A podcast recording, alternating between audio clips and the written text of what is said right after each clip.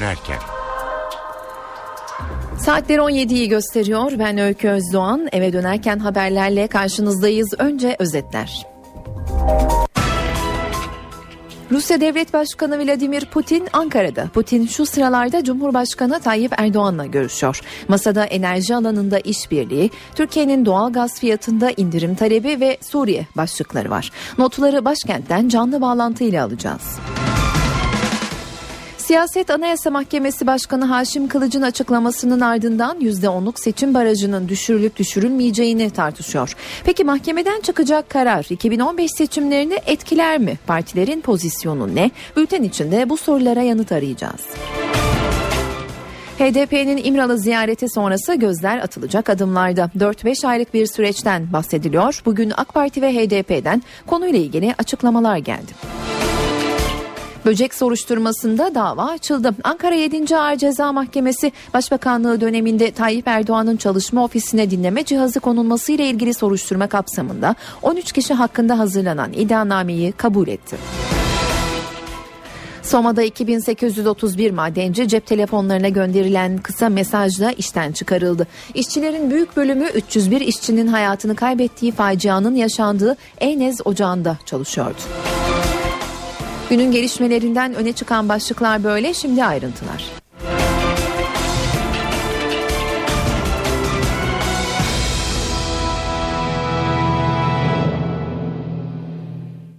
Rusya Devlet Başkanı Vladimir Putin Ankara'da. Putin Ankara'da ilk olarak Anıtkabir'i ziyaret etti. Ardından Cumhurbaşkanı Recep Tayyip Erdoğan'la iki ülke arasındaki üst düzey işbirliği konseyinin 5. toplantısına eş başkanlık ediyor.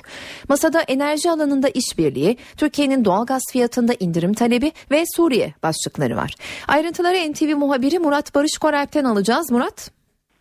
Rusya Devlet Başkanı Vladimir Putin'in Türkiye ziyaretinin en önemli başlığı enerji. Türkiye Almanya'dan sonra Rusya'dan en fazla doğal gaz alan ikinci ülke konumunda. 2013'te yaklaşık 27 milyar metreküp olan doğal gaz alımının bu yıl sonuna kadar 30 milyar metreküpe çıkması bekleniyor. Bu açıdan enerjinin başlıca müzakere başlığı olacağı kuşkusuz.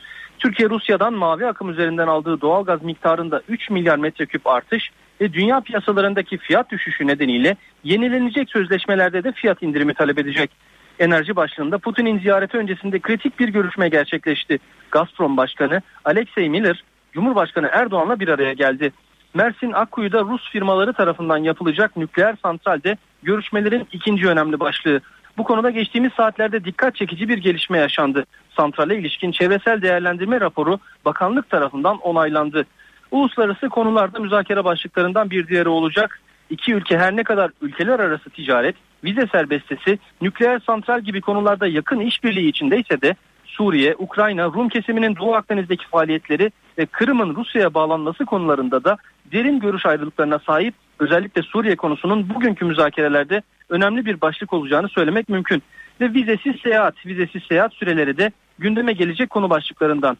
Rusya'dan gelen turistlerin Türkiye'de vizesiz kalma sürelerini iki aya çıkaran Türkiye, Rus tarafından da bu süreyi Türk vatandaşları için iki aya çıkarmasını isteyecek. İki ülkenin Sarıkamış'ta hayatını kaybeden askerler anısına Rusya ve Türkiye'de anıt mezarlar yapma konusunda da bir anlaşmaya imza atabileceği belirtiliyor. Kısaca Rusya Devlet Başkanı Vladimir Putin'in Türkiye ziyaretini bu başlıklarla özetleyebiliriz. Murat Barış Koralp, NTV Radyo Ankara. Şimdi öğle saatlerine gidip Putin'in Ankara temaslarına dönük izlenimleri aktaracağız. Telefon hattımızda Özden Erkuş var Özden. Ankara Rusya Devlet Başkanı Vladimir Putin'i ağırlıyor. Rusya lideri Ankara'ya öğle saatlerinde geldi. Rusya Putin'in Ankara'daki temaslarında kullanmak üzere bir makam otomobili talebinde bulunmadı. Putin için Moskova'dan nakliye uçağıyla limuzinde özel olarak Ankara'ya getirildi. Yoğun güvenlik önlemleri altında Esenboğa'dan ayrılan Putin'in Ankara'daki ilk durağı ise Anıtkabir oldu. Rus bayrağının renklerinden oluşan çelengi mozulyaya bırakan Putin Atatürk için saygı duruşunda bulundu. Ardından heyetiyle Anıtkabir merdivenlerinde objektiflere poz verdi. Anıtkabir özel defterini imzalayan Putin, Rusya Türkiye Cumhuriyeti'nin kurucusu Mustafa Kemal Atatürk'ün anısına derin saygı duyuyor. Türkiye Cumhuriyeti'nin ilk cumhurbaşkanının ülkelerimiz arasındaki dostane ilişkilerin kurulmasında ortaya koyduğu katkıyı çok değerli buluyoruz ifadelerini kaleme aldı. Rus lider daha sonra Üst Düzey İşbirliği Konseyi'nin 5. toplantısı için Cumhurbaşkanlığı sarayına geçti. Putin saraya atlı birlikler eşliğinde ilerledi. Rusya Devlet Başkanı Cumhurbaşkanı Erdoğan tarafından kapıda karşılandı. Putin tören kıtasında Türkçe selamladı. Ardından iki lider enerji işbirliği, Türkiye'nin doğal gaz fiyatında indirim talebi, ticari ilişkilerin geliştirilmesi ve Suriye başlıklarını ele almak üzere baş başa görüşmeye geçti. Özden Erkuş, NTV Radyo, Ankara. NTV Radyo Anayasa Mahkemesi'nin seçim barajının kaldırılmasına ilişkin başvuruları gündemine alması siyasette yeni haftanın en önemli konusu olacak. Ankara'da hem mahkemenin kararı hem de çıkacak kararın 2015 seçimlerini etkileyip etkilemeyeceği tartışılıyor. Anayasa Mahkemesi Başkanı Haşim Kılıç %10'luk seçim barajının kaldırılmasına ilişkin yapılan başvurularla ilgili raporun tamamlandığını açıkladı. Kılıç konu hassas olduğu için genel kurulda görüşüp 2-3 hafta içinde karara bağlayacağız dedi. Bu sözlerin hemen ertesinde öncesinde yüksek mahkemeden yeni bir açıklama geldi. Mahkeme haberi yazan gazetecinin teknik bilgi kapsamında sorduğu bazı sorulara anayasa kuralları çerçevesinde verilen cevaplardan yorumlar yapılarak bir sonuç çıkarılması tamamen gazetecimizin kendi görüşü ve değerlendirmesinden ibarettir dedi. Konu siyasetin bir numaralı gündem maddesi. CHP Genel Başkanı Kemal Kılıçdaroğlu mahkemeden iptal yönünde bir karar çıkarsa demokrasi kazançlı çıkacaktır dedi. Kılıçdaroğlu barajın %3'e düşürülmesi için yasa teklifi verdiklerini de söyledi. Seçim barajının yüksek olduğunu defalarca söyledik. Bu seçim barajıyla Türkiye'de sağlıklı bir demokrasi olamaz onu da ifade ettik. Biz bunu dile getirdiğimizde iktidar partisi yetkilileri dediler ki siz bunu söylersiniz ama samimi değilsiniz. Ben de arkadaşlara talimat verdim. Seçim barajını indiren kanun teklifini hazırlayın. Altına CHP milletvekilleri imza atsın versinler. Kim samimi kim değil ortaya çıksın. İki teklif verdik. Biri yüzde üç, biri yüzde beş. İktidar hangisini kabul ediyorsa seçim barajını indirelim. Seçim barajını indirdiğimiz zaman en azından adaletli temsili parlamentoda sağlamış oluruz. Vatandaş A partisine oy veriyor ama milletvekilini B partisi çıkarıyor. Bu yanlış bir uygulama. Yüzde on seçim barajını getiren 12 Eylül askeri yönetimi. Biz demokrasi konusunda iktidara şu teklifte de bulunduk. Eğer bir ülkede gerçek anlamda demokrasi istiyorsanız önce gelin şu 12 Eylül darbe döneminde çıkan yasaların tamamını değiştirelim ve bu ülkeye birinci sınıf demokrasiyi getirelim. Ama iktidar kabul etmedi. Seçim barajı konusunda Anayasa Mahkemesi iptal kararı alırsa tabi saygı duyacağız e, iptal kararına. E, alır mı almaz mı karar nasıl çıkar onu bilmiyoruz tabi. Sonuçta e, Anayasa Mahkemesi kararı eğer iptali yönünde çıkarsa e, demokrasi kazançlı çıkacaktır diye düşünüyorum. Meclis Anayasa Komisyonu Başkan Vekili AK Partili İdris Şahin bu konuda sadece yasama organının yetkili olduğunu söylüyor. Bunu düzenleyecek olan seçim barajıyla ve diğer hususlarla alakalı düzenlemeyi yapacak olan da parlamentodur, Türkiye Büyük Millet Meclisi'dir. Bunun dışında diğer basına yansıyan beyanların hiçbirinin bir gerçekliği söz konusu değildir. Çünkü burada işlem tesis etmesi gereken kurum parlamentodur, yasama faaliyetidir. Bu konuda Anayasa Mahkemesi'nin herhangi bir şekilde karar vermesi mümkün olamaz. Buradan şu çıkıyor. Şimdi son günlerde gündemde bir toplumsal algı yaratılmaya çalışılıyor ve bu konuda da Anayasa Mahkemesi'nin kendisine göre İşin özü aslında burada sınırlandırılması gereken kural Anayasa Mahkemesi Başkanı'nın tek başına gündem belirleme yetkisinin kısıtlanması gerekir. Şimdi sadece Anayasa Mahkemesi Başkanı'na bu yetkiyi verirseniz gündemdeki her konuyu güncel olaylara göre gündemine alabilir ve genel kurulda da görüşebilir. İşin özüne bakarsanız bu bireysel başvuruların hangi tarihte yapıldığına bakmak lazım. Eğer evveliyatında çok daha önceki bir tarihte bu bireysel başvurular yapılmış ve bugün itibariyle gündeme getiriliyorsa burada toplumsal bir algı yaratmak üzere bu hareketin yapıldığı kanaati hasıl olabilir. Ancak biz başvuruların tam tarihlerini bilmiyoruz. Ama her ne olursa olsun buradaki bireysel başvuruların gerçekleşemeyeceğine dair bizatihi Anayasa Mahkemesi'nin kuruluş kanunun 45. maddesinin 3. fıkrası bunu ifade ediyor. Bu bir yasama faaliyetidir. Seçim barajıyla alakalı e, gerekçeyi ortaya koyan ve yasayı çıkartan parlamentodur. Parlamentonun işlemlerine karşı iptal davası açma yetkisi de kanun belirli kimselere vermiştir. Böyle bir iptal söz konusu olamaz. Burada sadece ve sadece bir bireysel haktan yola çıkarak bu tür bir başvuru olmuş olsa bile bu konunun gündeme dahi alınmış olması kendi kuruluş kanunuyla çelişmektedir. Dolayısıyla gündeme dahi alınmadan bu talebin reddedilmesi gerektiği kanaatindeyiz. Çünkü daha öncesinde hem Anayasa Mahkemesi'nin 95'te bir emsal kararı söz konusu ve yine son dönemlerde Avrupa İnsan Hakları Mahkemesi'nin benzer müracaatlarda vermiş olduğu kararlar söz konusu. Dolayısıyla bırakın herkes kendi vazifesini yapsın. MHP cephesi ise barajın düşürülmesine soğuk bakıyor. Konya Milletvekili Faruk Bal bu durum kaosa yol açabilir diyor. Bu tabii vahim bir durumdur. Vehameti şuradadır. Anayasa Mahkemesi elbette ki bir yüksek mahkemedir ama anayasayla sınırlı bir mahkemedir. Dolayısıyla anayasanın verdiği görevlerin dışına çıkamaz. Bu bireysel başvuru hakkında seçim barajı ile ilgili kanun maddesinin iptali talebi yok. Dolayısıyla öyle bir talep olmadığı için iptal kararı veremez. Varsayalım ki iptal kararı kendiliğinden mahkeme bazen görevli addediyor kendisini. Kendisi anayasaya aykırıdır diyerek iptal etti. O takdirde anayasanın 67. maddesindeki bir hüküm var. O hükme göre de iptal kararı bir yıl içerisinde yapılacak seçimlere uygulanamaz. Uygulanamaz. Anayasa Mahkemesi derse ki ben iptal ettim önümüzdeki seçimlere de uygulanacaktır. O zaman Anayasa Mahkemesi anayasayı ihlal, İhlal etmiş etmiş olacaktır ki Milliyetçi Hareket Partisi geçmişte seçim barajının düşürülmesini savunmuş olan bir partidir. Ancak o tarihlerde Türkiye'deki gelişmeler belirli bir ayrışma ve çatışma noktasına ulaşmamıştı. Şimdi özellikle 2010'lu yıllardan itibaren Oslo görüşmeleriyle başlayan süreçten itibaren izleyecek olursak demokratik değer olarak tanımladığımız siyasi partilerin kendi aralarındaki siyasi rekabeti demokratik olmaktan uzaklaşmıştır. Seçim barajının yüzde on ve altına düşürülmesi Türkiye'de siyasi partiler arasında siyasi fikirlere dayalı bir rekabetten çıkıp onun yerine etnik, mezhep, din ve sair inançlara göre partileşme sürecini doğurursa bu Türkiye için kaos demektir. İşte Milliyetçi Hareket Partisi'nin kaygısı buradadır.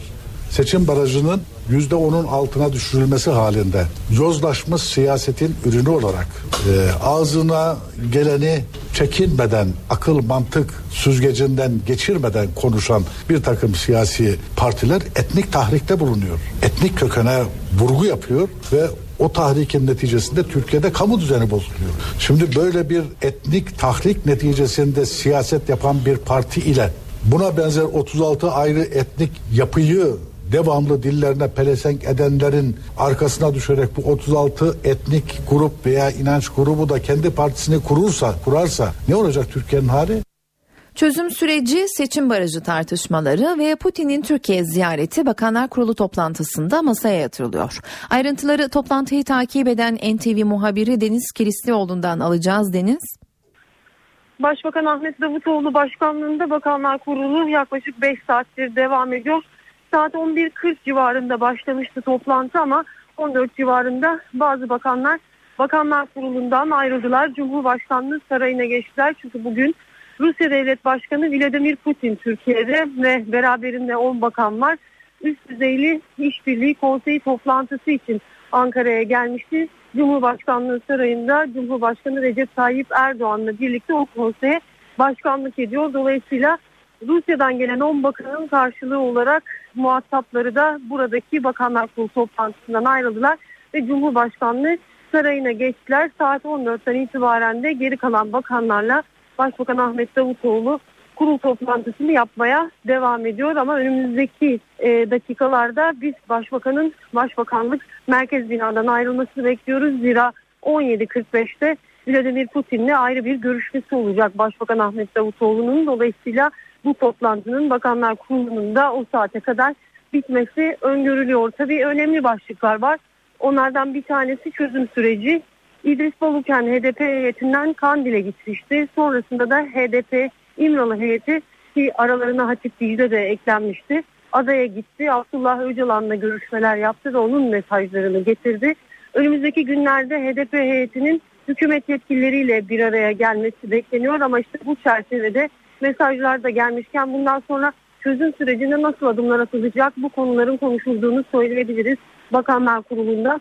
Bir diğer önemli gündem maddesi seçim barajı konusu. Seçim barajının %10 barajın e, kaldırılması ile ilgili bazı başvurular vardı Anayasa Mahkemesi Başkanı'na.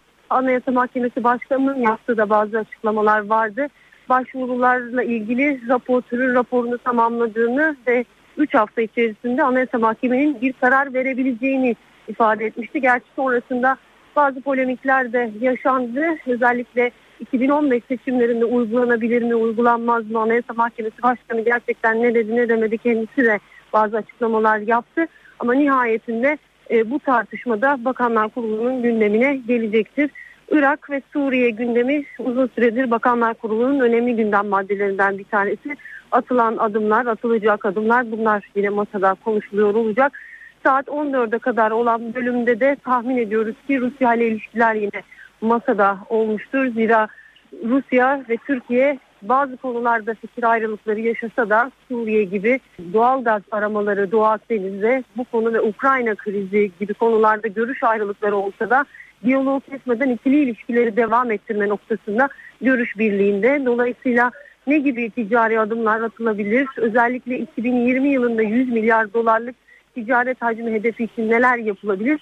Tabi bunlar da Bakanlar Kurulu'nda üst düzeyli işbirliği konseyi toplantısı başlamadan önce değerlendirildiğini söyleyebiliriz. Bakanlar Kurulu dediğimiz gibi hala devam ediyor ama kısa bir süre içerisinde bitmesini bekliyoruz. Böcek soruşturmasında dava açıldı. Ankara 7. Ağır Ceza Mahkemesi Başbakanlığı döneminde Tayyip Erdoğan'ın çalışma ofisine dinleme cihazı konulması ile ilgili soruşturma kapsamında 13 kişi hakkında hazırlanan iddianameyi kabul etti. Mahkeme 5 sanık hakkında yakalama kararı çıkarttı. Amasya Mersif 15. Anajet Üst Komutanlığından eğitim için havalanan F-16 savaş uçağı düştü. Paraşütle atlayan pilot yaralı kurtuldu. 152. filoya ait savaş uçağı 10.49'da Merzifon'daki üstten havalandı. F-16 saat 12.05'te Merzifon'un 36 kilometre güneybatısındaki Mecit Özü mevkiinde düştü. Paraşütle atlayan pilot kazadan sağ olarak kurtulmayı başardı. Hayati tehlikesi bulunmayan pilot Merzifon Devlet Hastanesi'ndeki ilk müdahalenin ardından ilçedeki Şirince'deki askeri hastaneye sevk edildi. Ankara Beştepe'deki yeni Cumhurbaşkanlığı sarayını muhafız alayı yerine özel bir komando birliği koruyacak. Milli Savunma Bakanı İsmet Yılmaz, Köşk Muhafız Komando Birlik Komutanlığı kurulduğunu açıkladı. CHP Mersin Milletvekili Vahap Seçer'in yazılı soru önergesini yanıtlayan Savunma Bakanı Yılmaz, muhafız alayının kaldırılmayacağını ancak yeni saraya taşınmayacağını belirtti. Muhafız alayının tören bölüğü ise özel törenlerde görev yapmak üzere Çankaya Köşkü'nden araçlarla taşınacak. Cumhurbaşkanlığı sarayının çevre güvenliği özel komando birliği tarafından sağlanacak. Cumhurbaşkanı Recep Tayyip Erdoğan'ın yakın koruma görevini ise yine polislerden oluşan Cumhurbaşkanlığı Koruma Başkanlığı yürütmeye devam edecek. NTV Radyo Eğitim sisteminde atılacak yeni adımların belirleneceği 19. Milli Eğitim Şurası yarın başlıyor. Antalya'daki toplantı öncesi Eğitimciler Birliği Sendikası bir rapor hazırladı. Raporda karma eğitimin kaldırılması, anaokullarında din eğitimi verilmesi gibi dikkat çekici öneriler sıralandı.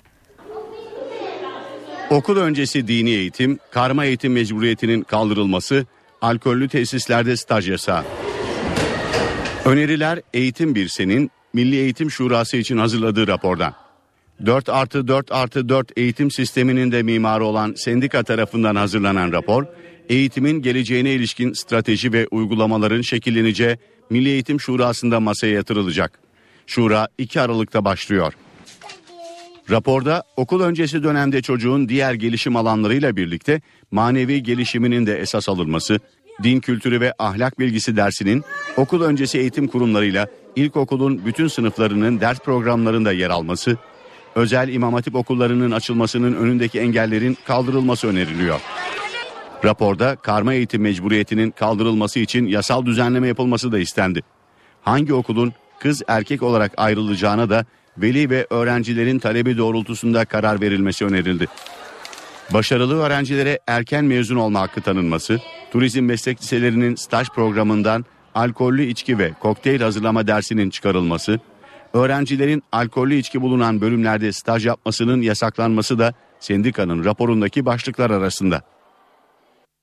Temel eğitimden orta öğretime geçiş sınavında yaşanan özel okul sorununu çözmek için formül bulundu. Buna göre özel okulların kayıtları puanların belli olduğu tarihte yani Temmuz'un ilk haftasında başlayacak. Temel eğitimden orta öğretime geçiş sisteminde yeni düzenlemeler yapılacak. Bu yıl özel okul kayıtlarında yaşanan sorunun giderilmesi için formül bulundu. Buna göre özel okul kayıtları sınav sonuçları açıklandıktan hemen sonra Temmuz ayının ilk haftasında yapılacak. Kayıt süresi bir hafta olacak. Bu bir haftada özel okullara ve açık liselere kayıt yaptırılabilecek. Özel okula kaydını yaptıran öğrenci e-okul sistemine işlenecek. Böylece otomatik olarak devlet okullarına yerleştirilmeyecek. Bu nedenle öğrencilerin ve velilerin özel okula kayıt yaptırırken iyi düşünmeleri gerekiyor. Devlet okuluna ancak nakille geçiş yapılabilecek. İlk kez uygulanan merkezi sınav sonuçlarına göre yerleştirmede hem özel okula hem de devlet okuluna aynı anda kayıt yapılması nedeniyle kontenjanlarda sıkıntılar yaşanmıştı. Özel okul kayıtlarının erkene alınması yoluyla bu sorunun çözümü hedefleniyor. Bakanlığın üzerinde çalıştığı konulardan biri de açık liselerden geçişler. Önümüzdeki dönem açık liselerden meslek ve örgün eğitim yapan liselere geçiş hakkı tanınması planlanıyor. Para ve sermaye piyasalarından son verileri aktaralım. BIST endeksi şu sıralar 85.688 puan seviyesinde. Serbest piyasada dolar 2.21, euro 2.76'dan işlem görüyor. Kapalı çarşıda ise Cumhuriyet altını 562, çeyrek altın 139 liradan satılıyor. Ara veriyoruz yeniden karşınızda olacağız. Eve dönerken devam ediyor. Saatler 17.30'u gösteriyor. Ben Öykü Özdoğan eve dönerken haberlerde haber turu var sırada. Rusya Devlet Başkanı Vladimir Putin Ankara'da. Putin şu sıralarda Cumhurbaşkanı Erdoğan'la görüşüyor. Masada enerji alanında işbirliği, Türkiye'nin doğal gaz fiyatında indirim talebi ve Suriye başlıkları var. İki lider az sonra ortak basın toplantısı düzenleyecek. Anayasa Mahkemesi'nin seçim barajının kaldırılmasına ilişkin başvuruları gündemine alması siyasetin en önemli gündem maddesi. Mahkeme kararını 2-3 hafta içinde açıklamaya hazırlanırken AK Parti Yüksek Mahkemenin başvuruları gündemine almasına tepkili. MHP barajın düşürülmesine karşı çıkarken CHP destek veriyor. Böcek soruşturmasında dava açıldı. Ankara 7. Ağır Ceza Mahkemesi Başbakanlığı döneminde Tayyip Erdoğan'ın çalışma ofisine dinleme cihazı konulması ile ilgili soruşturma kapsamında 13 kişi hakkında hazırlanan iddianameyi kabul etti. Mahkeme 5 sanık hakkında yakalama kararı çıkarttı.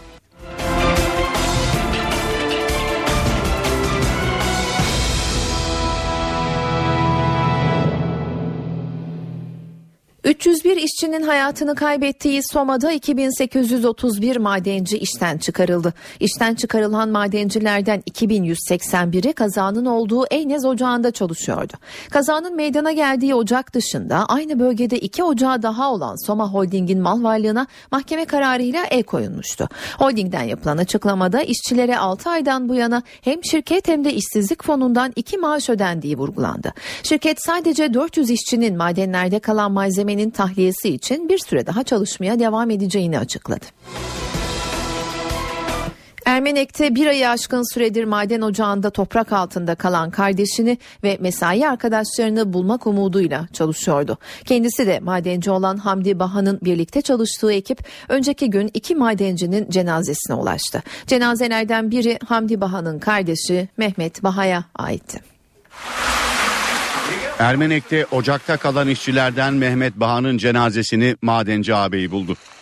Kardeşim olduğunu hatırlayamadım. Hatta yüzünü de yıkadım. Gene tanıyamadım.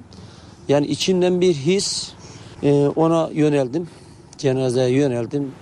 Madendeki arama çalışmalarına Mehmet Baha'nın ağabeyi Hamdi Baha da katılıyordu. 15 yıllık madenci bir aydır gece gündüz demeden madencileri aradı. Kardeşini bulan ekipte o da vardı. Kardeşim kendime de geldi. Daha önceki cenazelerde de e, hepsinde de vardım. Önceki cenazelerde de bulundu ve gördüm. Onları almaya yanaşmadım. Mehmet Bağ ev borcunu ödeyebilmek için madene girmişti. Kazadan sadece iki hafta önce daha fazla kazanmak için yer altında çalışmaya başladı. Borcu da var 9 yıl var daha bitmesine. Önce yerüstü sigortasıydı. 900, 950 alıyordu. Yer altına geçersen 2 milyar diye. Ayda dedi bir bir ödeyeyim dedim. Hayallerimiz suya düştü. Cenazesine ulaşılan Recep Çiloğlu da Zonguldak'tan aldığı evin borcunu ödeyebilmek için madendeydi. 58 yaşındaki madenci 20 yıl önce Türkiye Taş Kömürü Kurumu'ndan emekli oldu. Ancak özel ocaklarda çalışmaya devam etti. Ermenek'teki maden ocağında da şefti. Madenciliği çok sevdiği için e, Türkiye'nin muhtelif yerlerine gidip o ocaklarda şeflik yapardı. Oğlu da baba mesleği madenciliği seçti ancak yakınları bir kez daha aynı acıyı yaşamak istemiyor. Bu olaydan sonra madeni bırakır mı? Bırakacak. Tabii bıraktıracağız abi. Çünkü e, bu acı bizi oldukça yaraladı. Madenciler Ermenek ve Zonguldak'ta toprağa verildi. Yatağan Termik Santrali özelleşti ancak ihaleyi kazanan firma henüz santrale devralmadı. Uzun süre özelleşme karşıtı eylem yapan işçiler şimdi de devri engellemek için nöbete başladı. Gece boyunca iş yerinde eylem yapan işçiler sabah da Muğla Yatağan Karayolu'nu trafiğe kapattı. İşçileri jandarma komutanı ikna etti. Ateş yakıp yol kapattılar, iş yerinde nöbete başladılar. Bundan sonra burada yatıyoruz, burada kalıyoruz. Muğla'daki yatağın termik santralinin özelleşmemesi için aylarca eylem yapan işçiler bu kez ihaleyi kazanan firmaya devri engellemek için nöbet tutuyor. Termik santralin ihaleyi kazanan şirkete hafta sonuna kadar devredilmesi gerekiyor. Yasal süreç içinde devir yapılmazsa özelleştirme geçersiz sayılıyor. Hafta içinde devrin yapılacağını öğrenen işçiler santralin giriş çıkışını kapattı. İş yerini terk etmeyeceklerini söyleyen işçiler santralde üretimin durdurulması talimatına rağmen çalışmaya devam ediyor. Ürettiğimiz elektriği nereye gönderirlerse göndersinler. Biz üretiyoruz, biz kazanıyoruz arkadaşlar. Ve bu kapıdan da dışarıya hiçbirimiz çıkmıyor arkadaşlar. Üretim devam ediyor. Biz üretmeyi devam ediyoruz. Sonuçta bu bizim hak ve demokrasi kavgamız. Gece başlayan eylem sabah saatlerinde santralin dışında da sürdü. Yaklaşık 500 işçi slogan atarak Milas Yatağan Karayolu'nu trafiğe kapattı. Bir kilometre yürüyen işçileri il jandarma komutanı ikna etti, yol açıldı. Sakin olmak lazım, sükunetli olmak lazım, makul mantıklar getirmek lazım. İşçilerin santral içindeki eylemi sürüyor. Bugün Dünya AIDS Günü. Geçen 30 yılda 40 milyon kişinin hayatına mal olan AIDS'e mücadelede son yıllarda önemli ilerlemeler sağlandı. Ancak dünyada vaka sayısı azalırken Türkiye'de artış gözleniyor. Geçen yıl görülen 1400 yeni vakayla Türkiye'de HIV taşıyıcıların toplam sayısı 8200'ü aştı. O hastalardan biri de Şanlıurfalı Y.Ç. Henüz bir buçuk yaşındayken hastanede verilen HIV'li kan nedeniyle AIDS hastalığına yakalandı. Ailesinin açtığı tazminat davası sonuçlandı. Yerel mahkeme Sağlık Bakanlığı'nın 1 milyon 393 bin lira ödemesine karar verdi. Mahkeme idarenin ağır hizmet kusuru bulunduğu gerekçesiyle Sağlık Bakanlığı'nın aileye tazminat ödemesine hükmetti. Çocuğun yaşam hakkı ve kişisel bütünlüğünün zarar gördüğü belirtildi. Çocuğa HIV'li kan verilmesine neden olduğu iddia edilen hemşireye verilen 5 aylık hapis cezası para cezasına çevrilmişti. Yalova'da tartışmalara neden olan ağaç kesimiyle ilgili belediye başkanı Vefa Salman ilk kez konuştu. Salman ağaçları yoldaki kazaların önüne geçmek için kestiklerini, karayollarının da düzenleme yapılması için kendilerine baskı uyguladığını ifade etti. Kolay olmadığını biliyordum. Canım yanarak da olsa, içim acıyarak da olsa bu kararı almak zorunda kaldım. Ki o kavşak kaza potansiyelinin en yüksek olduğu noktalardan bir tanesidir. Sadece 3,5 yıllık bilançoda 1068 kişi yalanıyor ve 17 tane can veriyoruz ona. Karar aşamasında yol ayrımına geldiğimde insanın lehine milyon tane de trilyon tane de ağaca bir tane insan canını tercih etmek durumundayım. Karayolları ısrarla valilik kanalıyla, iktidar e, e, milletvekili kanalıyla üzerinde bir e, bir an önce yapılması için bir e, baskı yazılı sözlü uyguluyorlar. E ben de e, buna daha fazla dur diyemezdim. İzmir Dikili'den Yunanistan'a gitmek isteyen 16 kaçağın bindiği lastik bot patladı. Kaçakları sahil güvenlik ekipleri kurtardı. İhbar üzerine Dikili ilçesine giden Türk sahil güvenlik ekipleri deniz kent önlerinde batmış bir lastik bot buldu. Bota tutunarak hayatta kalmaya çalışan 16 kaçak kurtarıldı. Suriye ve Eritre uyruklu kaçaklar bindikleri lastik botun Yunan sahil güvenlik ekipleri tarafından patlatıldığını iddia etti. Kaçaklar denizin ortasında ölüme terk edildiklerini, yaşanan kargaşada bir kişinin bacağından yaralandığını öne sürdü. Bodrum, Datça ile Didim ve Ayvacık'ta yapılan operasyonlarda da 89 kaçak yakalandı. Kısa bir ara verelim yeniden karşınızda olacağız. Eve dönerken devam ediyor. Eve dönerken haberler sporla devam ediyor. Sözü Volkan Küçü'ye bırakıyoruz. Spor haberleri başlıyor.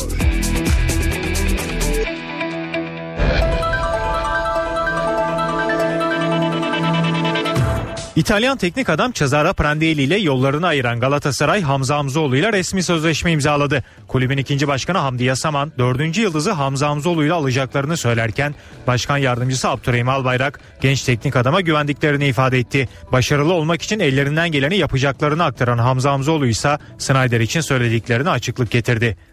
Akhisar'da ilk defa onu başarılarını takip ettik. Milli takımda sonra görev yaptı. Şimdi Galatasaray'da görev yapacak.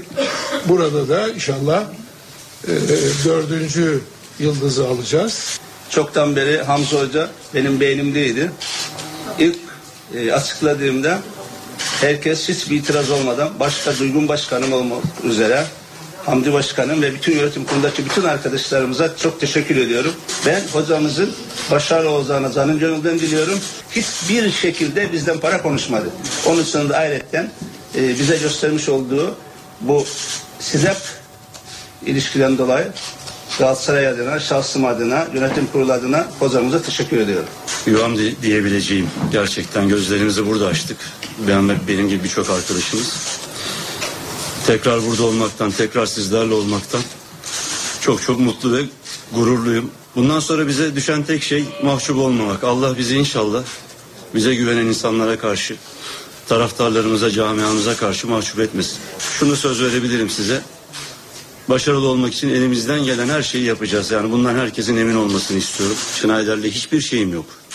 Ee, sorunum yok ki olamaz da zaten. Benim de en değerli oyuncularımın başında gelir kendisi. Bunu da bir kez daha söyleyeyim. Belki biraz ileri gitmiş olabilirim. Bunu da kabul ediyorum. O heyecanla o anda. Ama e, eminim ki bugün Schneider de o röportajı verdiğine üzülüyordur. Konuşacağım şimdi kendisiyle zaten. E, aramızda hiçbir sorun, hiçbir polemik, hiçbir problem yok. Onu söyleyeyim. Spor Toto Süper Lig'de 11. hafta Trabzonspor Gençler Birliği maçıyla tamamlanıyor. Avni Aker sırrındaki mücadele saat 20.30'a başlayacak.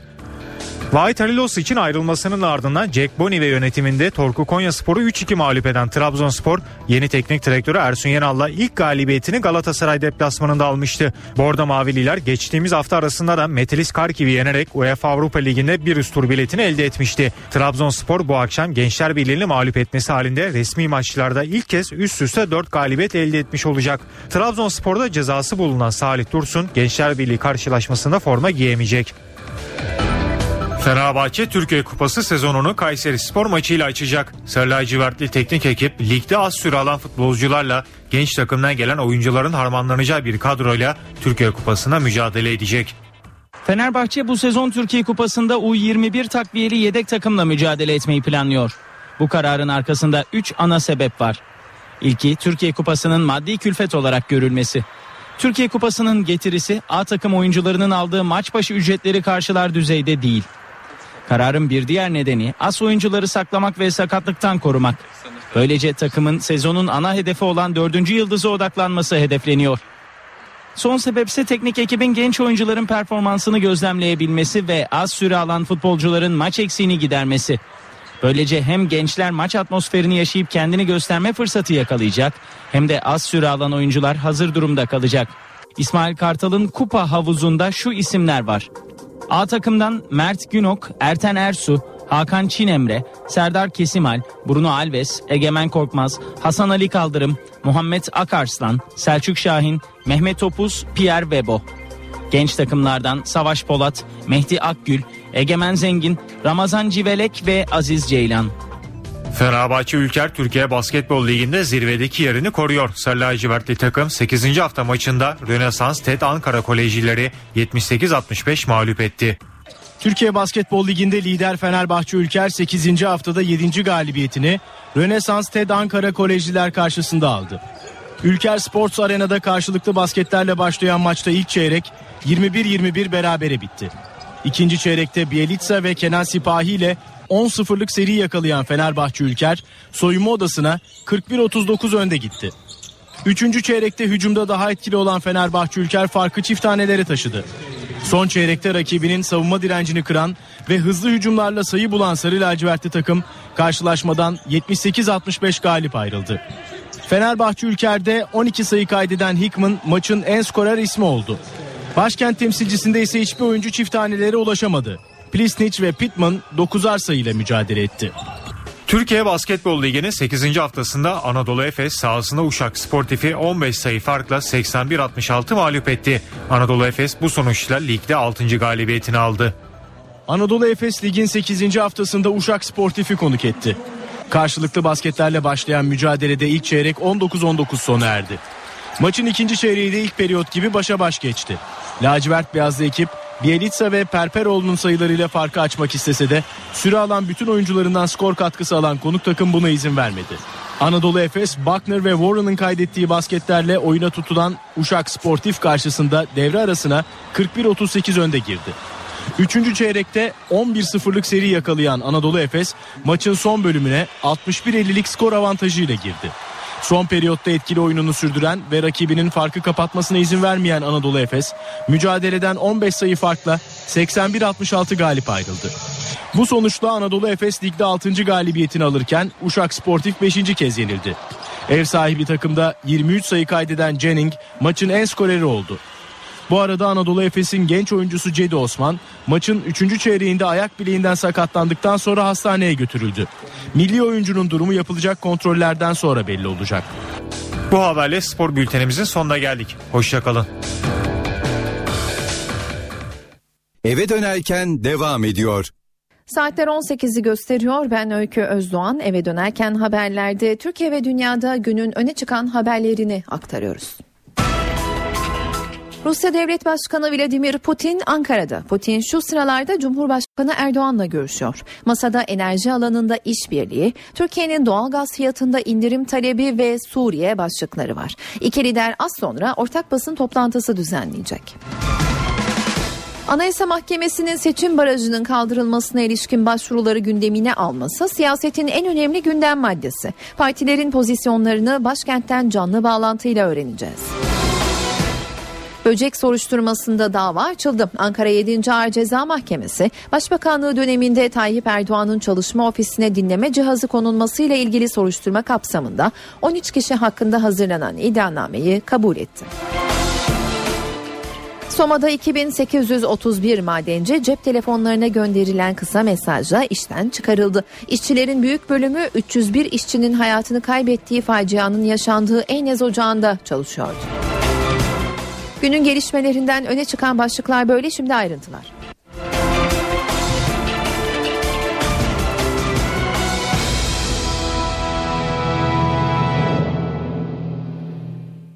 Rusya Devlet Başkanı Vladimir Putin Ankara'da. Putin ve Cumhurbaşkanı Erdoğan yaklaşık iki saattir görüşüyor. Masada enerji alanında işbirliği, Türkiye'nin doğal gaz fiyatında indirim talebi, ticari ilişkilerin geliştirilmesi ve Suriye başlığı var. İki lider az sonra ortak basın toplantısı düzenleyecek.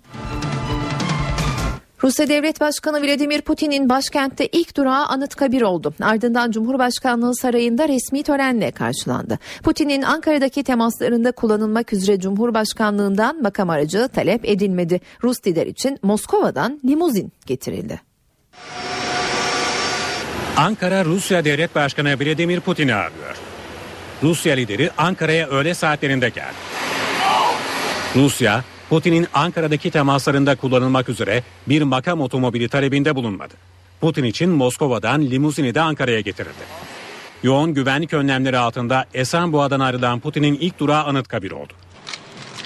Rus bayrağının renklerinden oluşan çelengi Mozulya'ya bırakan Putin, Atatürk için saygı duruşunda bulundu.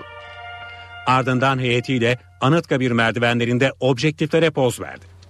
Anıtkabir özel defterini imzalayan Putin, Rusya, Türkiye Cumhuriyeti'nin kurucusu Mustafa Kemal Atatürk'ün anısına derin saygı duyuyor. Türkiye Cumhuriyeti'nin ilk cumhurbaşkanının ülkelerimiz arasındaki dostane ilişkilerin kurulmasında ortaya koyduğu katkıyı çok değerli buluyoruz ifadelerini kaleme aldı. Rus lider daha sonra Üst Düzey İşbirliği Konseyi'nin 5. toplantısı için Cumhurbaşkanlığı sarayına geçti. Putin saraya atlı birlikler eşliğinde ilerledi. Rusya Devlet Başkanı Cumhurbaşkanı Erdoğan tarafından kapıda karşılandı. Putin tören kıtasını Türkçe selamladı. Merhaba asker. Ardından iki lider enerji işbirliği, Türkiye'nin doğal gaz fiyatında indirim talebi, ticari ilişkilerin geliştirilmesi ve Suriye başlıklarını ele almak üzere baş başa görüşmeye geçti.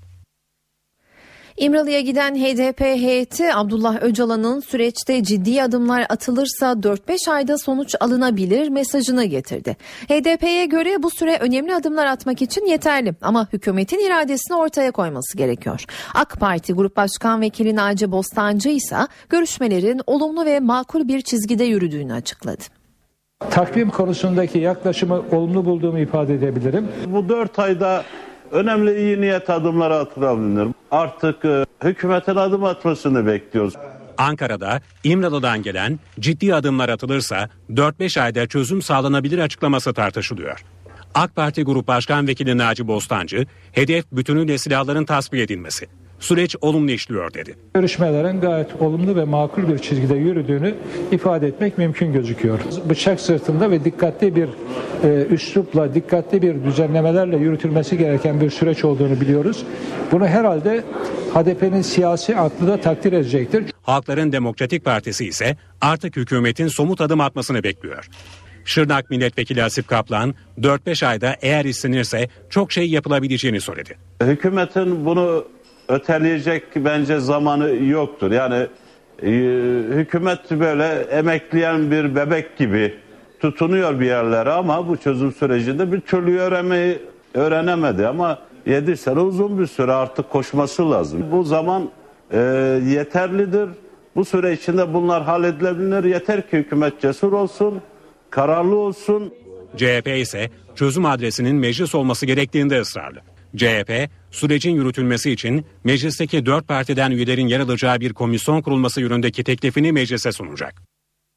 Anayasa Mahkemesi Başkanı Haşim Kılıç %10'luk seçim barajının kaldırılmasına ilişkin yapılan başvurularla ilgili raporun tamamlandığını, bu konuda kararın kısa sürede açıklanacağını duyurdu. Böylece seçim barajı tartışması bir anda siyasetin gündemine oturdu. İktidar ve muhalefet temsilcilerinden açıklamalar geldi. Neler söylendiğini parlamento günlüğünde NTV muhabiri Miray Aktağ Uluç anlatacak. Miray? Anayasa Mahkemesi'nin seçim barajının kaldırılmasına ilişkin başvuruları yeniden gündemine alması siyasette eski tartışmayı yeniden alevlendirdi. Mahkeme kararını 2-3 hafta içinde açıklayacak. Ancak siyasetçilerden bugün hem tepki hem de destek geldi. İktidar Partisi ile başlayalım. Önce İktidar Partisi Yüksek Mahkemenin başvuruları gündemine almasına tepkili. Konuyla ilgili açıklamalar vardı. Mustafa Şentop AK Parti Genel Başkan Yardımcısının bu konuda bir açıklaması oldu. Onun tepkisi vardı. İdris Şahin'in e, bir tepkisi vardı. Böyle bir iptalin söz konusu olamayacağını söyledi. Bireysel bir haktan yola çıkarak e, yapılan bir başvuru olsa da bunun gündeme alınması Anayasa Mahkemesi'nin kuruluş kanunuyla çelişmektedir ifadelerini kullandı ve gündeme dahi alınmadan reddedilmesi gerektiği görüşünde iktidar partisi bu yüzden e, yargı kendi vazifesini yapsın, parlamentoda kendi vazifesini yapsın yönünde açıklamalar iktidar partisinden yoğun olarak geliyor. Bunun yanı sıra Anayasa Mahkemesi Başkanı'nın gündem belirleme yetkisinin kısıtlanması gerektiği görüşü de iktidar partisinde artık hakim gibi. Yine İdris Şahin'in bu konuda açıklaması vardı. Yüksek Mahkemeden gelen bir açıklama oldu bugün tabii. Dün o gazete haberinin ardından konu tartışılırken Anayasa Mahkemesi yazılı bir açıklama yaptı. Ne başkan ne de üyelerinin görüşülmekte olan bir konu hakkında değerlendirme yapmayacağı yani ihsas reyde bulunmayacağı bu yöndeki değerlendirmelerin gazetecinin kendi görüşü olduğu yönünde bir açıklaması vardı. İktidar Partisi açıklamayla Anayasa Mahkemesi'nin kendisini biraz daha kurtardığı görüşünde ama tepkisi bitmiyor. Çünkü gündeme ne almış olması dahi bu konuyu e, AK Parti'nin tepki gösterdiği bir başlık.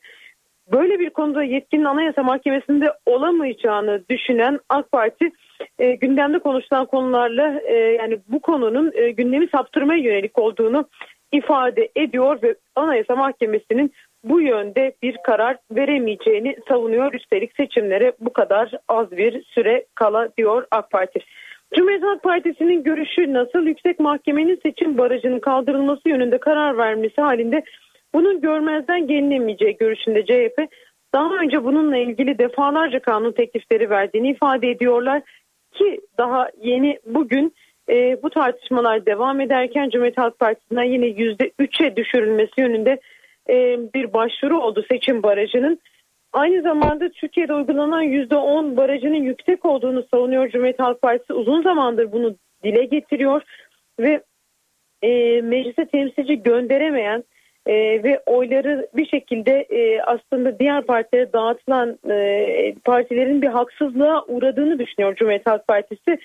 Bu, bu yüzden de kimsenin hülle yapmadan kendi partisiyle girip mecliste e, kendi milletvekillerini e, getirebilmesi görüşündeyiz diyor ana muhalefet partisi ve eğer böyle bir karar çıkarsa diyor Cumhuriyet Halk Partisi bunun karşılığında hak ihlali kararı verirse dikkate alınmalı. Hiçbir siyasi parti görmezden gelemez.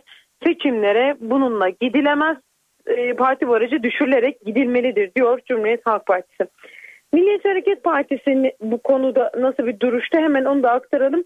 Ee, Anayasa Mahkemesi'nin seçim barajının kaldırılması yönünde bir karar vermesi halinde bunun anayasaya aykırı olacağı savunuluyor. Ee, Milliyetçi Hareket Partisi'nin anayasa hukukçularından Faruk Bal bu konuda açıklama yaptı. Barajın düşürülmesine karşı çıkıyor Milliyetçi Hareket Partisi.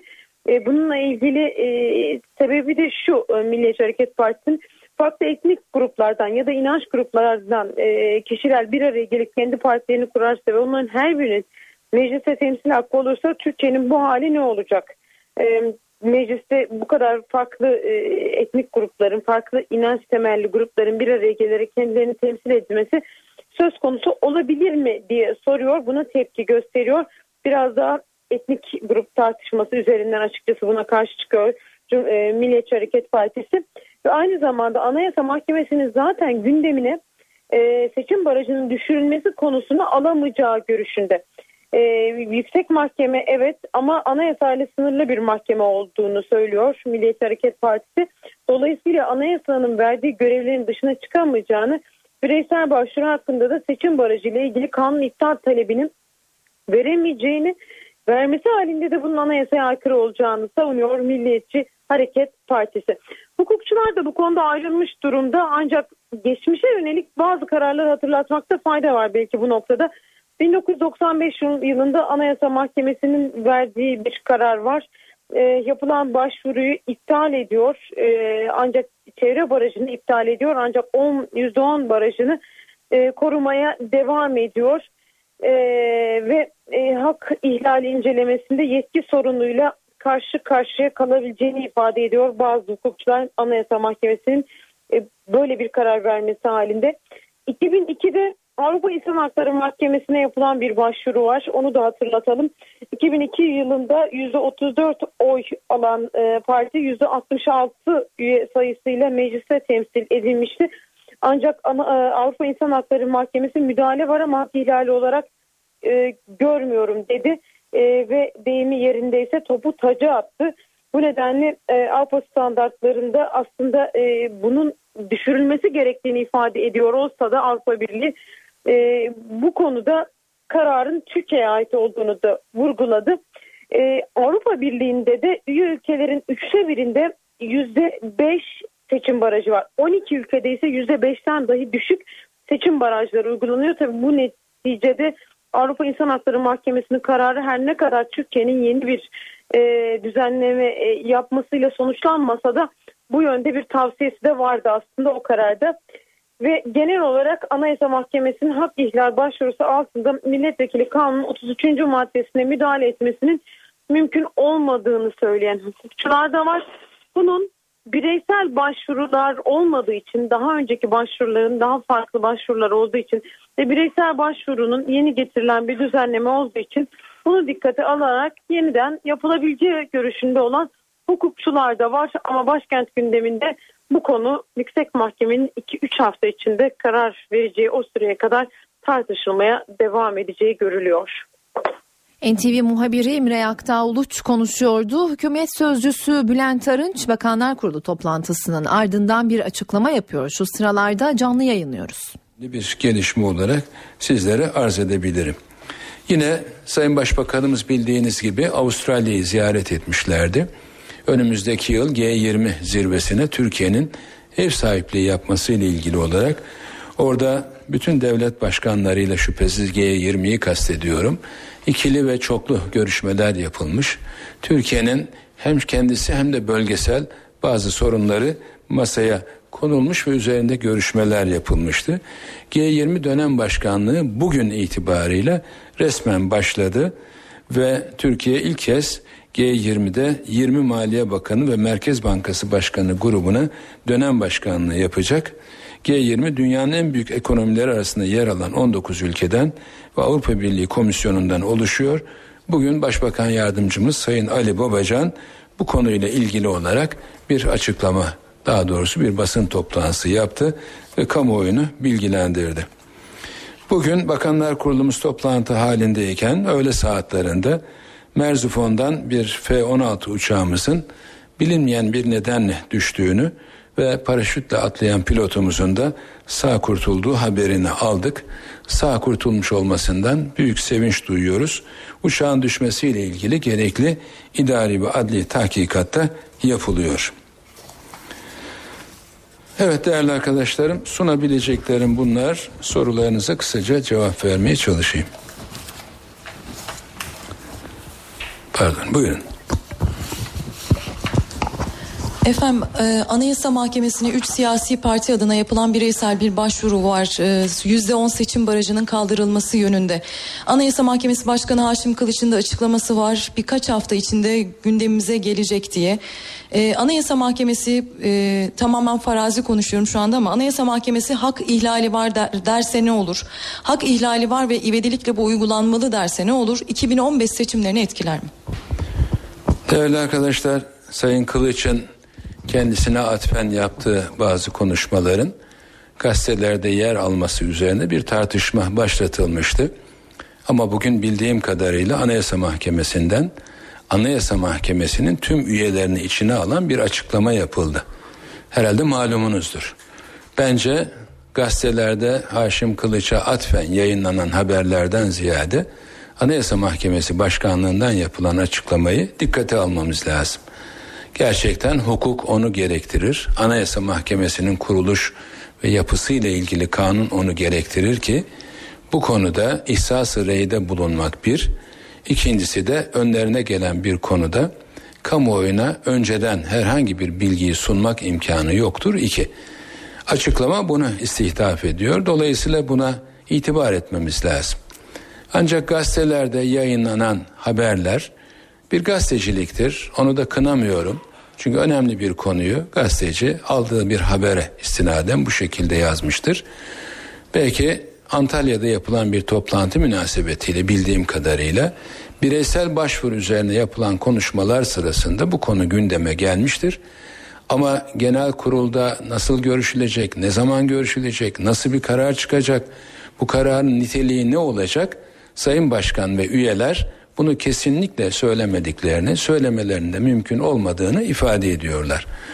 Dolayısıyla bireysel başvuru hakkını 2010 referandumunda Türkiye için çok önemli bir demokratikleşme olarak gördük ve anayasaya evet oyu verdik. Hayır diyenler düşünsünler bu sözlerinizin bu sorularının cevabını. Onlar vicdanlarında nasıl verirler onu bilemem.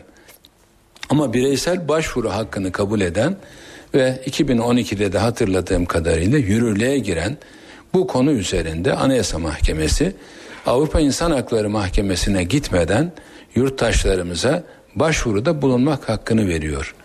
Ve son zamanlarda aldıkları bazı kararlar eleştirilmiş olsa bile Anayasa Mahkemesi bu konuda özgürlükleri ve demokrasiyi önceleyen kararlar aldılar.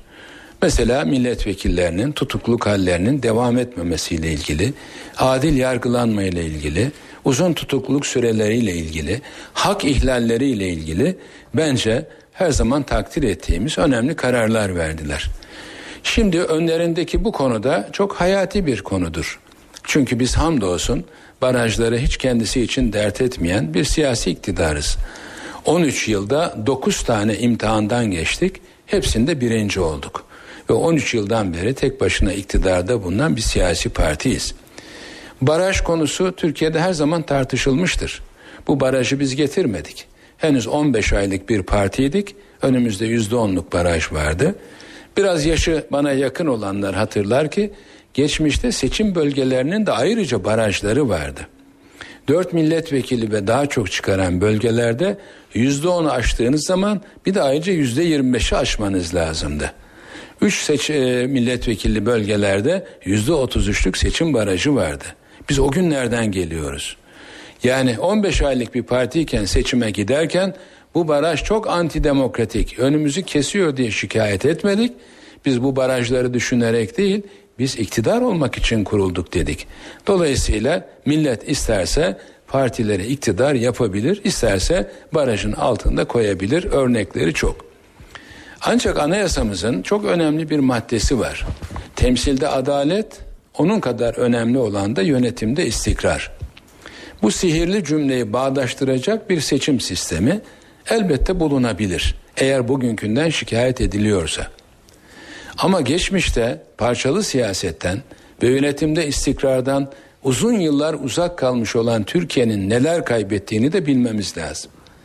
Türkiye 13 yıl boyunca ne kazandıysa yönetimdeki istikrardan, siyasi istikrardan kazandı. Bunu sadece Anayasa Mahkemesi üyelerinin değil hepimizin bilmesi gerekir. Kaldı ki bu konuyla ilgili olarak Türkiye'de Anayasa Mahkemesi'ne başvurular yapıldı. Daha 90'lı yıllarda. Bugünkü noktaya onların reddedilmesiyle geldik. Sonra 2004'lerde 2005'lerde Avrupa İnsan Hakları Mahkemesi'ne gidildi. 2008'de bir karar verildi. O da yine %10'luk barajın bütün partiler için geçerli olduğu hatta bağımsız adayların da bunu bilerek seçime katıldıkları yönünde ve Avrupa İnsan Hakları Sözleşmesi'ne aykırı olmadığı konusunda kararlar verildi. Biz bütün bunları dikkate alarak bundan bir yıl kadar önce iktidar partisi olarak bütün muhalefet partilerine bir teklifte bulunduk. Gerçek düşüncenizi ifade edin. Bu baraj kalmalı mı, kalkmalı mı? Kalmalı derseniz 10 yerine kaç olmalı veya olmamalı? Dar bölge mi uygun görüyorsunuz, daraltılmış bölge mi? Ve buna bağlı sorular. Hiçbirisinden incir çekirdeğini dolduracak bir şey gelmedi. Bazı partiler baraj kalsın ki ben bütün oyları toplayayım hevesinde. Bazı partiler baraj kalksın ki ben de yüzde iki de alsam parlamentoya girelim derdinde. Biz ayrıca 450'nin 450 olarak yüzünü de Türkiye Milletvekilliği veya başka bir isimle olup olmayacağı konusunu da sormuştuk. Dolayısıyla onları beklemekten sıkıldık. Onlar da esasen bu baraj kalsa herhalde daha iyi olacak dediler. CHP'nin bir iki teklif verdiğini biliyorum ama çok dikkate alınacak şeyler değildi. Bugünkü sistemin devam etmesi konusunda muhalefetin de bir şey söylememesine bakarak biz karar verdik. Şimdi Anayasa Mahkemesi önündeki konuları mutlaka en iyi şekilde tartışacaktır. Bizim böyle bir derdimiz, bir sıkıntı yok. Bu kriz anlamına da gelmez. Mahkeme ne karar verirse versin bunun gerekleri demokrasi içerisinde yerine getirilir. Hiçbirimiz bir endişe veya yarın ne olacak kaygısı içerisinde değiliz. Başka bir soru? Yok teşekkür ediyorum. Var mı? Buyurun efendim. Efendim çözüm sürecine ilişkin olacak sorum. İzninizle birkaç başlıkta soracağım. E, hafta sonu İmralı'dan gelen mesajlara ilişkin olarak o mesajlarda müzakere taslağına dikkat çekildi ve heyetimizde de paylaşılmış olup en kısa zamanda e, katkılar sunulacaktır şeklinde ifadeler yer aldı. O müzakere taslağında ne vardır efendim?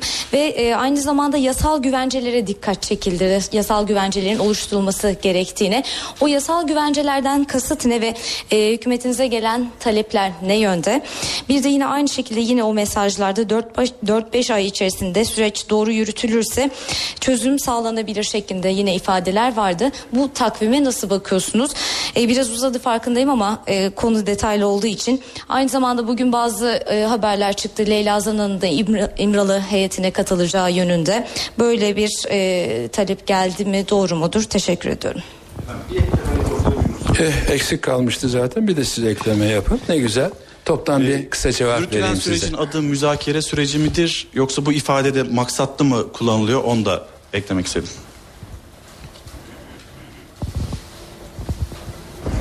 Evet bu çok güzel suallerinize çok kısa bir cevap vereyim. Siz benim bakanlar kurulundan sonra yaptığım konuşmalara herhalde çok iyi kulak vermiyorsunuz veya kamuoyu bunu yeteri kadar değerlendirmiyor. Dolayısıyla her hafta yaptığım açıklamalarda kime ne söylemişsem bunun karşılığını gelen mesajlarda bulabilirsiniz. Biz bu işi bilerek yapıyoruz. Ve bugün bu konu çözüm süreci dediğiniz konu dürüst bir zeminde gitmesi lazım ve iyi niyetle gitmesi lazım. Hiç kimse bundan kendisine şahsi bir pay çıkarmadan Türkiye'nin geleceğini düşünerek ve hükümetimizin gösterdiği istikamette bu konuyla kendisini ilgi gör, ilgili gören herkesin katılımda bulunacağı bir süreç olarak görmesi lazım. Şunu söylemek istiyorum. Arkadaşlar gittiler HDP bildiğim kadarıyla dört kişi gitti. Ben döndükten sonra bu mesajların ne olduğu konusunda bir açıklama yaptılar. Biz bu konuşulanları ilgili kurumlarımız değerlendirecek ve biz de muhtemelen her çarşamba yaptığımız gibi çözüm süreciyle ilgili bir çalışma yapıyoruz. Her çarşamba yani 15 güne bir denk geliyor. Ayrıca güvenlikle ilgili bir çalışmamız oluyor. Dolayısıyla yarından sonra ilgili kurumlarımızın önümüze getirdiği analizlere bakarak bunların ne anlama geldiğini, ne beklendiğini, ne istendiğini elbette söyleyeceğiz. Dolayısıyla Öcalan baş müzakerecidir diyen bir arkadaşımıza sert çıkmıştım da beni kınamıştınız. Yani tekrar soruyorsunuz müzakere süreci midir şu mudur diye. Bunların hepsi adım adım ve herkes üzerine düşeni yaptığında konuşacağımız konulardır. Bu ülkenin başbakanı 3 aydan beri bir tek şeyi söylüyor. Nedir o? Kamu güvenliği esastır. Kamu düzenine, kamu güvenliğine zarar verecek hiçbir şeyi mazur göremeyiz diyor. Peki karşı taraf işte içine kimi koyacaksanız koyun. Bu konuda evet diyor mu açıkça? Biz de gayret sarf edeceğiz diyor mu? Türkiye'de bu kamu güvenliğini bozanların artık bir daha bu taşkınlıkları yapmaması için üzerimize düşeni yapacağız diyor mu? Eğer derse, diyorsa, bu konuda bir adım atılıyorsa sizin sorduğunuz o yol haritaları müzakere miydi, değil miydi bunların hepsi sırayla gelir. Bunların hepsi Temmuz ayında çıkardığımız kanun kapsamında rahatlıkla yapacağımız şeylerdir. Ama her maraton ilk adımla başlar. Biz çok adımlar attık bugüne kadar. Ama ay 6-7 Ekim'den sonra atacağımız adımlar birilerinin ciddi ve dürüst olarak bir şey yapmasına bağlı. Onun beklentisi içindeyiz. Yine bu konuyla kendisini ilgili gören arkadaşlarımız bir şeyler söyleyebilirler. Şimdilik onlarla yetinin. Ama siz pazartesileri benim konuşmalarımı daha iyi takip edin. Bu açıklamalar, bu gidiş gelişler sadece şunu gösteriyor. Süreç devam ediyor. Sürecin sonuca varabilmesi için de yine bizim şart koyduğumuz bazı gelişmelerin yaşanması gerekiyor. Hanımefendi son defa buyurun.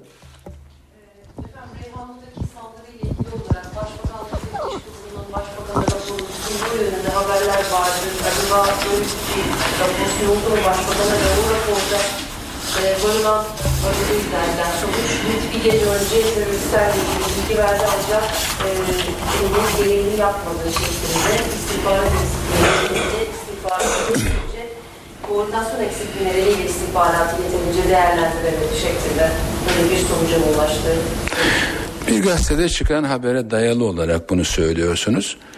Başbakanlık Teftiş Kurulu'nu Sayın Başbakanımız o tarihteki Sayın Recep Tayyip Erdoğan talimat vererek Reyhanlı'daki bu saldırı konusunda teftiş kurulu olarak inceleme yapmalarını istemişti. Aradan iki yıl belki iki yıldan fazla bir zaman geçti. Başbakanlık Teftiş Kurulu'nun incelemesini tamamladığını ve Sayın Başbakanımıza sunulmak üzere takdim ettiğini biliyoruz.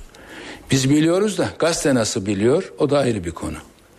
Yani bu tür gizli olması gereken bilgilerin bir gazeteye bir şekilde servis yapılmış olması veya elde edilmiş olması bence çok yanlış bir harekettir.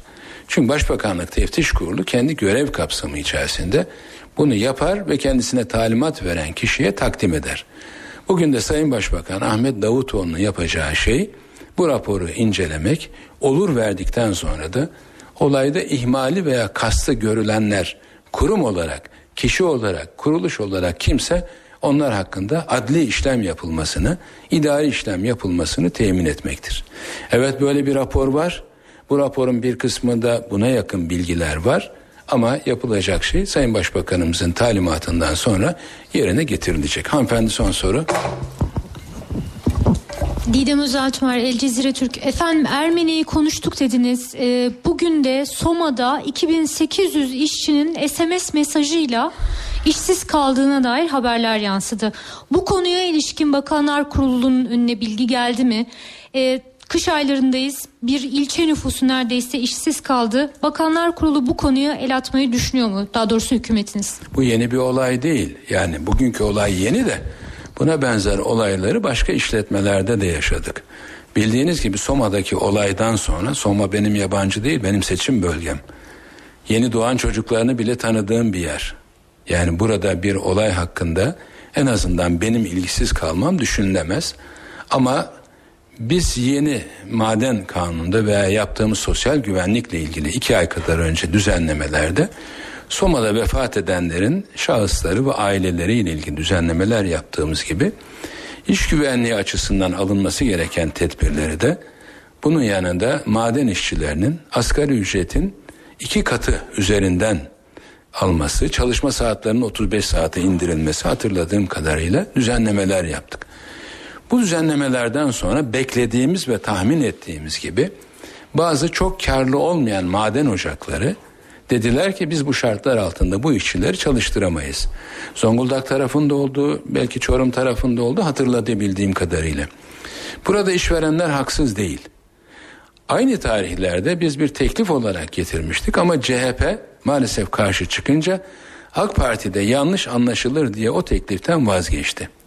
İşte bu madenleri çalıştıranlar bir kısmı rödevansla, bir kısmıyla mal ve hizmet alımıyla, bir kısmı da başka usullerle çalışıyor. Teklifi verdiği zamanki şartların artık geçerli olmadığını düşünmemiz lazım. Yeni çıkan kanun onlara iki misli bir külfet yükledi. İşverenin bu külfetini absorbe etmezseniz ona haksızlık yapmış olursunuz. Adam 1200 lira ödüyorsa 1500 lira ödüyorsa şimdi diyelim ki 3000 lira veya 2000 lira ödeyecek. Bu onun işletme giderlerinin veya masraflarının daha arttığı anlamına gelir. Bunun bu işler ben kusura bakmayın dedi işveren gözü yaşlı olarak çok samimi dürüst adam. Çıkardığım üretimle ben bunu karşılayamam kusura bakmayın bütün haklarınızı veriyorum ve bu maden ocağını kapatıyorum dedi. O zaman bu efendim siz Soma'daki adamların da masrafını devlet mi üstlensiniz diyorlar. Aman madenler kapatılmasın siz işvereni de koruyacak bir kanun çıkarın diye geldiler. İşvereni koruyacak değil. İşveren hür teşebbüs şartların değişmesinden yola çıkarak bizden bir talepte bulunabilir. Ben 23 liraya mal ediyordum. Ama yeni getirilen mali külfet bunu 50 liraya yükseltti. Bu benim için zarardır. Ben buna göre sözleşme yapmamıştım der. Siz de işveren olsanız bunu söylersiniz. Bir başkası da olsa söyler. Buna yönelik bir düzenleme yapıyoruz. Ama Soma farklı. Soma'da biliyorsunuz isimleri var. Buralarda öncelikle ön kapatıldı. Kapatılma süresi içerisinde de işçilerimize ödenekleri verildi, maaşları verildi. Hatta bir ara kesildi, tekrar verildi başbakanımızın talimatıyla. Ama 6. aya girmek üzereyiz. İşveren kendi adına ben artık ödeme yapamayacağım diyor. Yeri de hazırlayıp işletmeye açamadılar. Yani olaydan sonra temizlenmesi, güvenlik tedbirlerinde alınarak buranın hizmete hazır hale getirilmesi lazım. Canım içinde 301 kişi vefat etmiş. Artık buraları kapatın. İşçi öyle demiyor ki. Buraları açın biz çalışmak istiyoruz diyor. Dolayısıyla açalım ama burası artık güvenli bir yer olsun. İşçinin hayatı bizim için Türkiye bütçesinden daha kıymetli. Bu hazırlıkları işveren yapamadı. Dolayısıyla o sonunda teslim bayrağını çekmiş kusura bakmayın ben artık sizleri çalıştıramayacağım diyor. Konunun üzerindeyiz. Bunu çözeceğiz. Somalılar da bütün maden işçileri de müstehri olsunlar. Onları aç açıkta ve işsiz bırakacak değiliz. Teşekkür ediyorum arkadaşlar. Hayırlı akşamlar.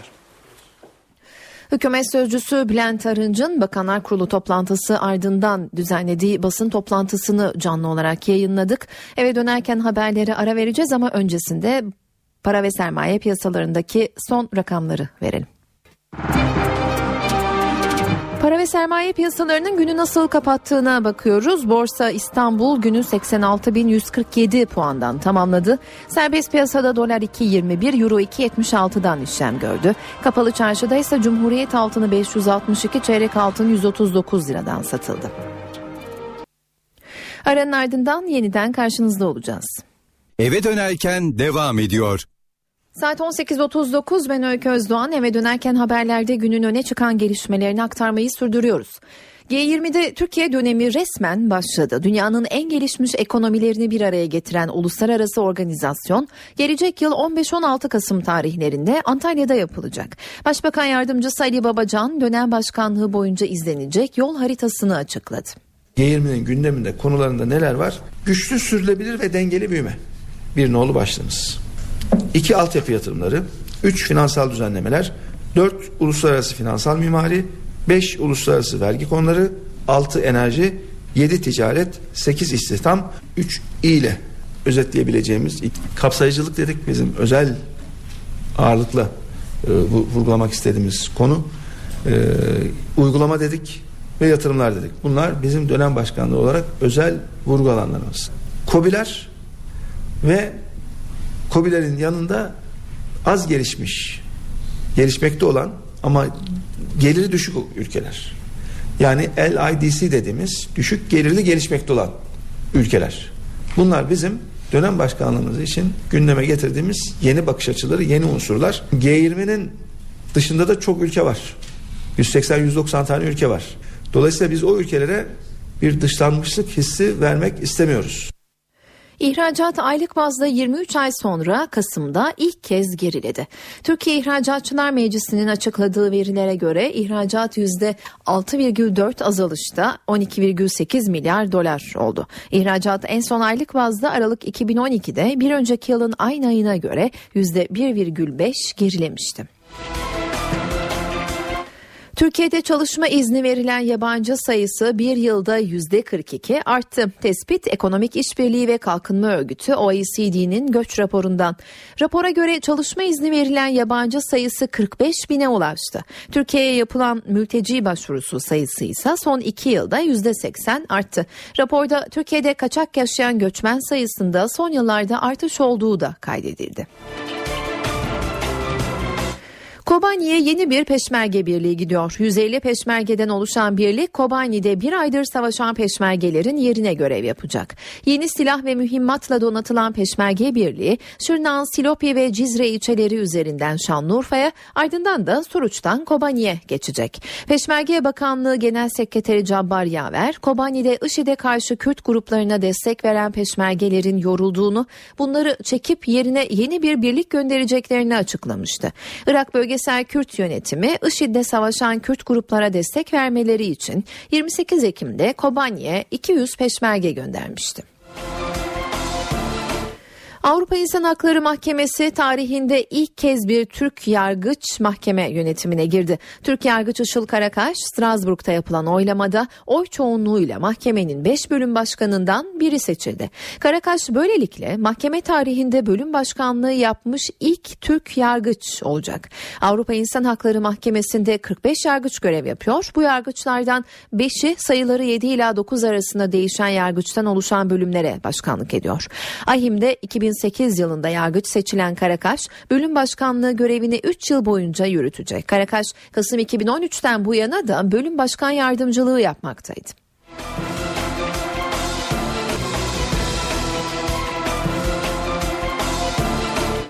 Almanya'da taciz edilen iki Alman genç kızı korumak isterken ağır yaralanan ve tedavi gördüğü hastanede hayatını kaybeden 23 yaşındaki Tuğçe Albayrak'ın uğradığı saldırının güvenlik kamerası görüntüleri ortaya çıktı. Bild gazetesinin internet sitesinde yayınladığı görüntülerde otoparktan uzaklaştırılmaya çalışılan saldırganların restorandan çıkan Tuğçe'nin bulunduğu yere yöneldiği görünüyor. Görüntülerde yaşanan itişmelerin ardından saldırganın yumruk attığı Tuğçe Albayrak Albayrak'ın yere yığıldığı görülüyor. Sonrasında ise saldırganlar olay yerinden koşarak uzaklaşıyor. Gösterdiği cesaretten dolayı Tuğçe Albayrak'a Almanya'da federal liyakat nişanı verilmesi gündemde. İnternet sitesi üzerinden Cumhurbaşkanlığına iletilmek üzere hazırlanan dilekçeye birkaç gün içinde 100 binden fazla insan imza attı. Tuğçe Albayrak çarşamba günü Almanya'da toprağa verilecek. Ara veriyoruz yeniden karşınızda olacağız. Eve dönerken devam ediyor. Saat 19 ben Öykü Özdoğan eve dönerken haberler günün öne çıkan haberlerinin özetiyle devam ediyor. Rusya Devlet Başkanı Vladimir Putin Ankara'da Putin Cumhurbaşkanı Tayyip Erdoğan'la görüştü. Masada enerji alanında işbirliği, Türkiye'nin doğal gaz fiyatında indirim talebi ve Suriye başlıkları vardı. Anayasa Mahkemesi'nin seçim barajının kaldırılmasına ilişkin başvuruları gündemine alması siyasetin en önemli gündem maddesi. Mahkeme kararını 2-3 hafta içinde açıklamaya hazırlanırken hükümet sözcüsü Bülent Arınç bizim için sıkıntı yok bu kriz anlamına gelmez. Mahkeme ne karar verirse gerekleri demokrasi içinde yerine getirilir. Yarın ne olacak kaygısı içinde değiliz değerlendirmesinde bulundu. MHP barajın düşürülmesine karşı çıkarken CHP destek veriyor. Böcek soruşturmasında dava açıldı. Ankara 7. Ağır Ceza Mahkemesi Başbakanlığı döneminde Tayyip Erdoğan'ın çalışma ofisine dinleme cihazı konulmasıyla ilgili soruşturma kapsamında 13 kişi hakkında hazırlanan iddianameyi kabul etti. Mahkeme 5 sanık hakkında yakalama kararı çıkarttı. Amasya Merzif 15. Anajet Üst Komutanlığından eğitim için havalanan F-16 savaş uçağı düştü. Paraşütle atlayan pilot yaralı kurtuldu. Soma'da 2831 madenci cep telefonlarına gönderilen kısa mesajla işten çıkarıldı. İşçilerin büyük bölümü 301 işçinin hayatını kaybettiği facianın yaşandığı Eynez Ocağı'nda çalışıyordu. İstanbul Boğazı'nı karayolu tüp geçişiyle aşacak Avrasya Tüneli projesi kapsamında Samatya Yenikapı arasında yol çalışması yapılacak. Trafik akışı bu gece 02'den itibaren geçerli olarak değiştirilecek. Çalışmalar süresince kapatılacak olan iki şerit yerine araçlar tercihli yolu kullanacak. Birinci etap çalışmalarının 6 ay içinde tamamlanması planlanıyor.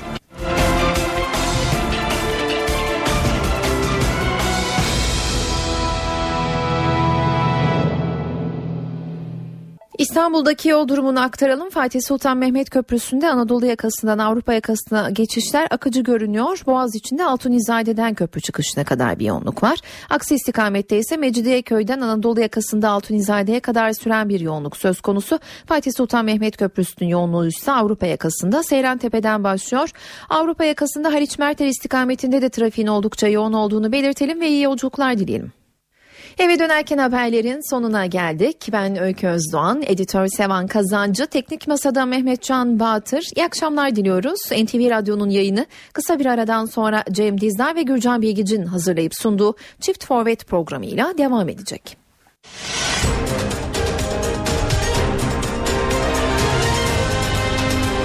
NTV Radyo, Türkiye'nin haber radyosu.